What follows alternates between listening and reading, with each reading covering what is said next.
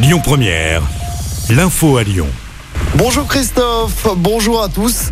Les sages-femmes de l'hôpital Lyon-Sud en colère débutent leur mouvement de grève aujourd'hui. Un mouvement de grève illimité pour dénoncer des suppressions de postes et des fermetures de lits. Aude et sage-femme à l'hôpital Lyon-Sud, on l'écoute. On a été euh, informé le mercredi 9 euh, février d'une réorganisation euh, du service de la maternité avec des suppressions de postes et des suppressions de lits puisque nous ne faisons pas 2500 accouchements. Sauf que les 2500 accouchements, c'est effectivement un objectif, mais que notre activité, elle n'est pas seulement liée euh, au nombre d'accouchements. On a développé euh, depuis euh, de nombreuses années énormément d'offres possibles pour accompagner les familles, les femmes enceintes, leurs enfants et pouvoir personnaliser ces accompagnements. Et un rassemblement est prévu à 14h devant la maternité de Lyon-Sud. De nouvelles actions sont également prévues dans les jours qui arrivent. En attendant, une pétition a été mise en ligne. Elle a déjà reçu près de 8000 signatures. Dans l'actualité également, l'agresseur du maire de Grigny, jugé cet après-midi à Lyon, cet homme âgé d'une trentaine d'années avait agressé Xavier Odo. C'était jeudi dernier sur la place du marché.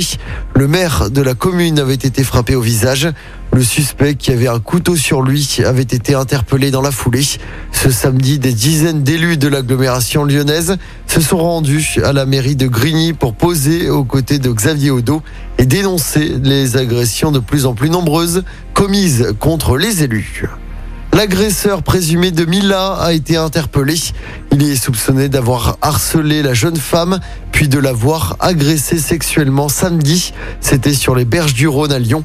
Des faits euh, filmés et euh, diffusés sur les réseaux sociaux.